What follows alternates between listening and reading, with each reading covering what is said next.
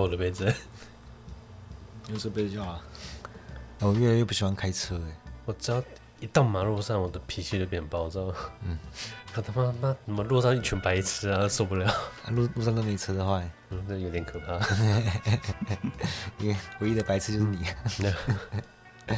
没有，哎、欸，嘛我我那一天，我，我上次上次遇到一个很可怕机车骑士，嗯，我在停红灯啊，我突然在余光看到看那个副驾窗户啊，我看他妈的有个人贴在上面一直瞪着我，我从那想，他贴很近，他贴那个他手肘已经快要碰到我的那个玻璃了，他就眼对眼的盯着我，然后说干他妈冲他笑，我说赶快绿灯啊，受不了，就接下来三个路口，他就一直贴着我。接下来连续三个红灯啊！他他对着旁边，对，他还一样在盯着我，我就把窗户摇下来。嗯、我跟他说：“哎、欸，好，Hello，你要干嘛？”嗯、他看我，他也是点点头，还没讲话。嗯、然后我就把窗户关起来。嗯、我接下来说：“看，我一定要加足马力，赶快把他甩开。嗯”那、啊、他跟你回家吗？那我睡觉的时候在旁边看我。嗯 我也想说，看他妈是我认识的吗？我还确认一下，说干没有，我真不认识他。还是他也是觉得，哎、欸，好像是他认识的人，他在盯着我看，确认，一直在确认到底是不是。真的，我摇摇下车窗，他说，哦，不是。摇下来啊，很难的。哦，对，我第一次看到他在盯着我的时候，嗯、我想说，哎、欸，看我刚刚开车有。跟他怎样吗？你怕他来复仇了？我不知道他要干嘛。上次那个家里有那个过期面膜，我就拿来敷。嗯，呃，哎说哎要去那个 Costco 买菜哦。我说啊我康复哎，我就直接开车。嗯，我有时候我在路上开比较冲啊，人家看一下，女人 敷面膜又留长头发，一个敷过期面膜的女人。好，欢迎来到今日哲学，为你提供最新的哲学资讯。我是表示，我是迪亚哥。我们今天继续来聊神秘主义。神秘主义已经好久以前了，上一次才讲，上一次讲神秘吗？嗯，上一次我们讲出世的神秘学，都是人死了变成鬼了，变成仙啊，啊那个那个叫神秘主义，对吧？不然呢？那我们今天来聊入世的神秘学，就还在世的，就还在这个世俗的人类共同体内啊，所以它其实是比较。以人为本的，它比较具有社会性，现代人会很喜欢的。其实最明显的例子就是什么？就是星座。搞不懂那个唐启阳到底怎么回事？不是我说，哎、欸，有这么多人在看这个吗？哎、欸，是唐启阳吗？他们是叫唐立淇吗？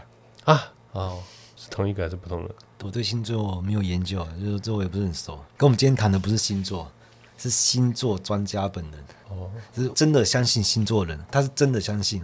就他不是利用那种底层天真的掠夺资源的人，不是装神弄鬼那种人。你说中，他先不管别人信不信，他自己先信了。其实同款的像是塔罗牌啊、占卜术那种炼金术，这种西方魔法学，当然也包含那个紫微斗数嘛，这种占星术啊。那生肖不行吗？那生肖比较难呐、啊，因为这跟那个文化跟传播有关系、啊。生肖直接把你给动物化。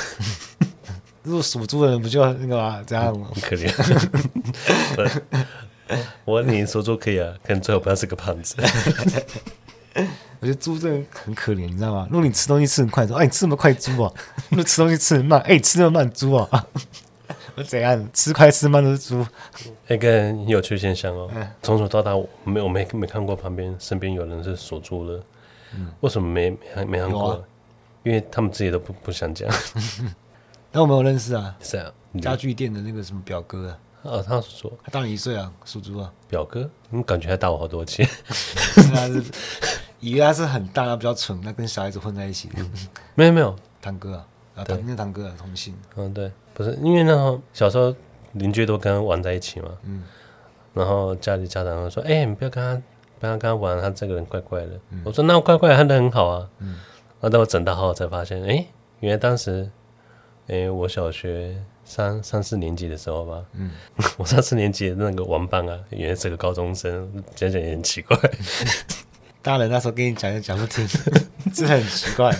我这个人真的很奇怪。然后他的想法其实大概，虽然高中生，他其实跟国小生没什么差别。而且他甚至生气一点，我们都会觉得，哎、欸，你也太太不成熟了吧。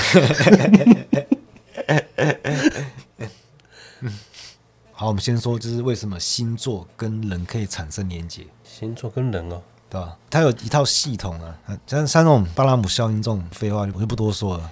嗯嗯，自己 Google。然后解释工具是一定大于解释对象的。真的相信星座人，因为他们他们会相信呢，一切事物都有关联。太过于相信因果，只要出现一些不寻常的事，哎，就好像是代表某些征兆，因为一切都有关联嘛。天有异象，必有妖孽啊。嗯。可就很奇怪，为什么每次都要抬头看星星？就为什么不是你先看到妖孽，然后想哦，难怪我昨天看到星星怪怪的，这样就不能马后炮了。对啊，所以他们一定是夜观星象，然后来预测未来嘛。不是啊，我这学习完，他们看到流星闪过，他们知道这个流星代表谁死掉，降星陨落啊。那个星星就有点像那个国家降半旗一样。那星星有写名字吗？你们知道谁？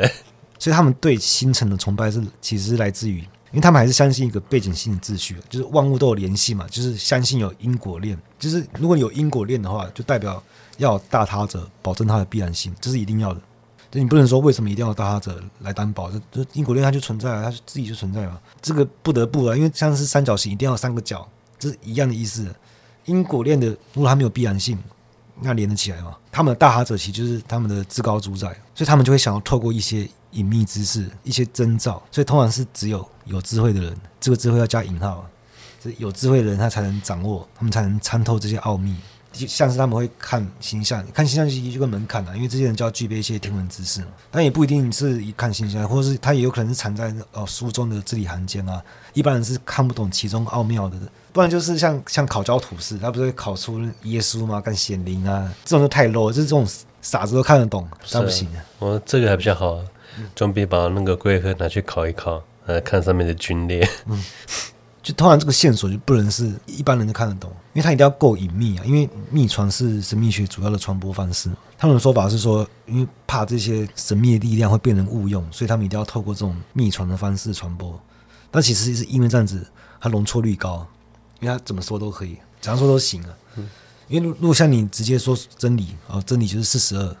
它就没有模糊性嘛，因为它就没有办法作为隐秘知识来传播。因为有模糊性，就是就会有空间性，就会让真理变成有纵向的结构，变成有表里、有内外、有深度。就你们这些蠢人只能看到表面，只有他们能看得到，只有他们能接近真理啊。他们这些线索是必须是怎样说都行的，它自然才可以支撑起延续性、揭秘那绵密的因果关系啊。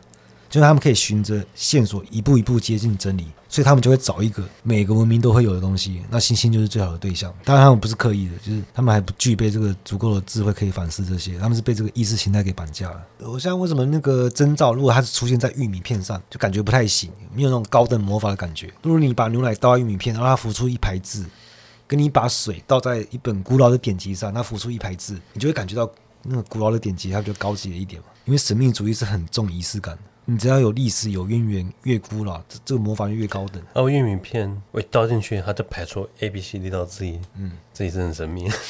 可是属于低等魔法哦，因为像加勒斯，它二十世纪的产品嘛，它顶多一百多年，就不够古老。可是其实有一点，他们也可以去仪式化，因为毕竟仪式只是来加持，就只要你气场够，你可以镇得住别人。被动技能，法师意志他点的够高，你可以顺发，你就不用咏唱。就我们就可以看到法师形象一般，永远都是这样子，白胡子啊，戴眼镜啊，就是古老加智慧，经典形象，对、啊？如果如果是你这种嘴下无毛，你皮肤光滑像婴儿一样，看你 你后面慢慢搓火球啊，这种人就没办法施展这种瞬发魔法，这种还是要靠仪式感的。法师这行的等级是很重的，他们会用知识来划分等级。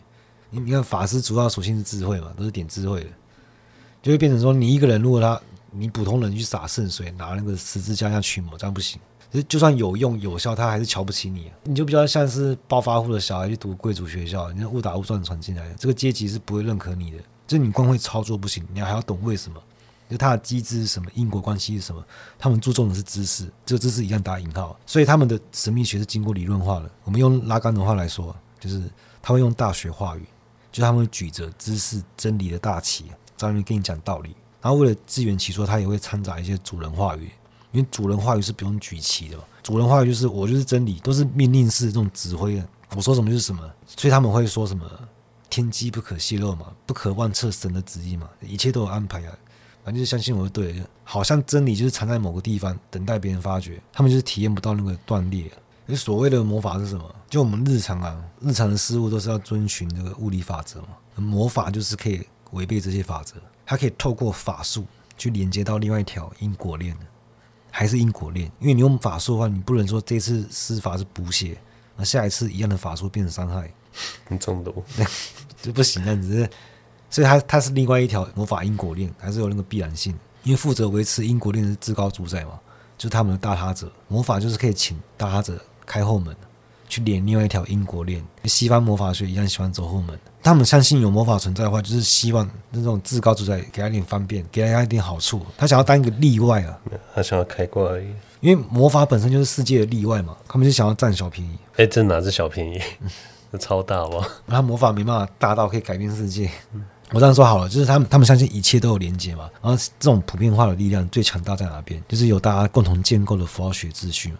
因为如果真的有魔法的话，像我以前玩《三国志》的时候，我就觉得很奇怪。左慈不是高人吗？不是很强吗？那为什么他的法术就是一种，都是一些那种从盘子里面掉鲈鱼啊，什么 把橘子变空？这样不是都是戏法？对对，我只是戏曹操而已。为什么如果他真的可以改变整个秩序，就是他刚好变这些戏法，他可以就是城池上面不是有旗子吗？直接写个曹嘛，他不能把那个曹字直接改成左，全地图全部改成左，就直接一统天下。嗯然后一兵一卒，但像左慈和那个虞姬也是嘛，其实他们做不到，因为社会总体性的符号学秩序是很硬的，就很强的束缚啊，你就动弹不得。你只能在这个秩序下占点小便宜，被你耍耍戏法还可以，你自己成为这个秩序下的例外，所以他们的那个容错率会非常高，因为魔法本身是例外嘛。那魔法失败怎么样，也是例外啊，对不对？我可以预测它本身就是世界的例外，那我预测失准了也是例外，例外的例外啊，所以他们就变成这种情况就是。他们怎么说都行嘛，因为我成功了，我就真的掌握神秘的力量；那我失败了，有更神秘的力量阻止我了。例外还有例外嘛？其他就偷渡一个概念嘛，就是这个世界上它有例外，这主流秩序里面有裂缝。他们的本体论就是两种，我们就叫它那个物理因果链跟魔法因果链啊。我们可以想象，整个物理因果链就是一个地层，一个迷宫，然后战士就你就只能摸着墙壁走嘛。法师就是可以开启密道，啊，这个密道可以直接通达终点，或者是可以通达藏有真相的宝箱。他们这样想的话，就是其实不管怎么样，就算是密道，它还是属于迷宫的一部分，就跟阴间阳间一样，那是同一个世界啊。所以他们在找那个主流符号秩序的裂隙的时候，就是在找密道。他们就会说一切都有关联，因为密道跟迷宫是同一个副本，所以他们根本体验不到什么叫断裂，然后把这个密道伪装成是真正的道路。灵性的道路，把它伪伪装成主流秩序。好，休息一下，我抽根烟。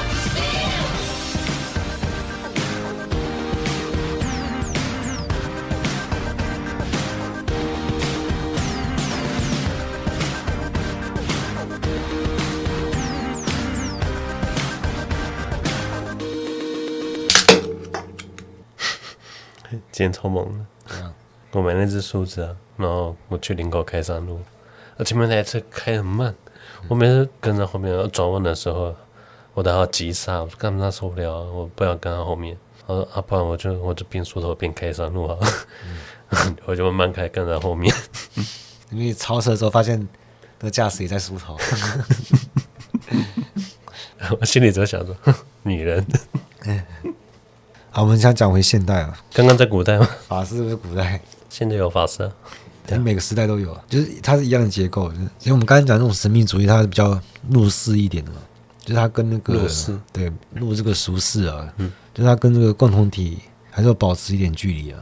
虽然它虽然入世，但是就是有点半入世这样子，不然它就不够神秘嘛。它就有点像那种半仙那种摆摊算命的。或是星座专家、啊、塔罗占卜啊，就是这种半入式，因为他们他们是允许说，哎，他们可以有世俗的职业，他们具有一些社会性嘛。因为其实他们的目的，他们掌握知识，他其实也是想要帮助改善共同体啊，比如说帮人改运嘛，趋利避害什么的。先不管说有没有用，但目的就是为了改善嘛，不能追求私利啊，那是神棍。嗯，其实会相信星座的人，一般都会受到良好的教育。可以这样，这个结论啊。我们从刚刚结构看就知道，其实要有智慧才能掌握隐秘知识嘛。他至少要受到一定的教育啊。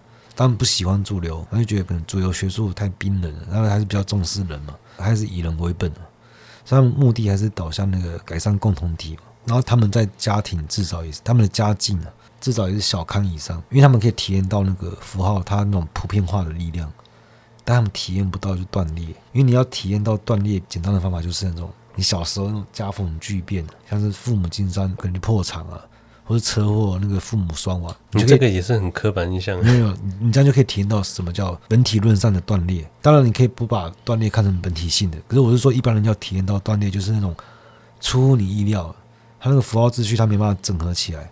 就是你原本体面美好的生活，它的连续性被打断了，你就会把连续跟断裂看成两股本体性力量。所以一般去学星座、塔罗牌这些人，他们家境都是还可以，至少可以维持那个体面的生活。然后他们会想要超越总体性，就是想要成为那个那个例外啊。而且这也蛮有意思，就是说他们真的想要掌握真理也不见得，他们反而喜欢追求不到真理。例如说他自己在那边算他自己的星座运势啊，如果他预测失准的时候。他们不会从此就不相信星座，因为例外还有例外嘛，就是还有更神秘的力量我掌握不到。他们反而还有点喜欢失准，就会觉得说，哎，这这蛮神秘的。他们这种意识结构都比较敏感，就他们情绪反应比较大，然后喜欢那种戏剧性的。他们甚至还会幻听幻视，真的做得到的。像像我上次不是说我一个人半夜在深山里面骑车吗？我不需要真的看到鬼啊，因为你知道害怕，他会回过头刺激你的神经系统，会让你看见。其实你不一定要看见嘛，因为你就会感受得到。你就有些人就会说什么，我感觉这边不对劲，磁场怪怪的，是吧？因为我我那时候就是眼泪一直流，可是那时候我很小，就没有没有能力去把握它的机制，不要唬得一愣一愣的。其实很多人会有超自然体验，他们会认为是真的，那的确也是真的，因为这种意识结构会让人置换，他们群体置换都做得到，但他不会真的落地成为一个符号。我像我上次讲鬼嘛，就是讲完之后，我大腿内侧就是。比较淤青跟抓痕的，如果是发生在他们身上，他们就会吓到，他们就会想干，然后泄露太多天机，感觉一股力量在阻止他，就他们很容易大惊小怪，会把事情神秘化，他们会相信，但马上就会用一套那个体系把理论化。他们不是单纯那种狂热的相信，他是理性加相信。嗯，诶，我跟你讲那个吗？嗯，真的指月亮耳朵被割，我就前女友弟弟小时候，嗯，对，他说哥，他他弟弟他真的小时候指月亮。他这隔天早上耳朵就后面就有一道伤痕，对吧？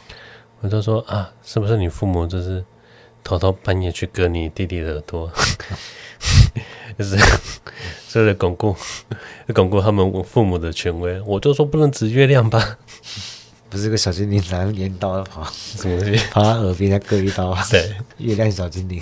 我们这边可以讲那个拉杆的四种话语，四种什么？四种话语。话语，刚刚说主人话语还有大学话语嘛？另外两个就是歇斯底里话语跟分析师话语。歇斯底里话语就是对着主人的话语对着干的，主人话语都是命令嘛，我说什么是什么。那歇斯底里话语就是呃凭什么？为什么？可是相信星座人他不是完全采取这种姿态，他是反过来说，哎，他是觉得为什么会这样子？他会觉得蛮有趣的，跟我想的不一样，他觉得有意思。我个人其实我不排斥星座，因为再怎么说，我就觉得用体系化的方式去学一个东西算是好事啊。而且他再怎么样也是具有社会性嘛。然后他的目的也是想要改善共同体嘛。啊，不管有没有用，我觉得当消遣，我就觉得 OK 了。而且这种意识形态它不会消失，因为每个时代都会残留一部分。我像我就是采取那个分析式话语的姿态，就不带成见，然后听他们说他们的体系，然后去找漏洞。那么最后总结就是那个，就是他们这这句话，一切都有关联。其实一切就是总体性嘛，啊都有就是普遍化嘛，关联就连续性嘛。他们就是对总体性、普遍化、连续性，他们没有反思。好，今天就到这了，拜。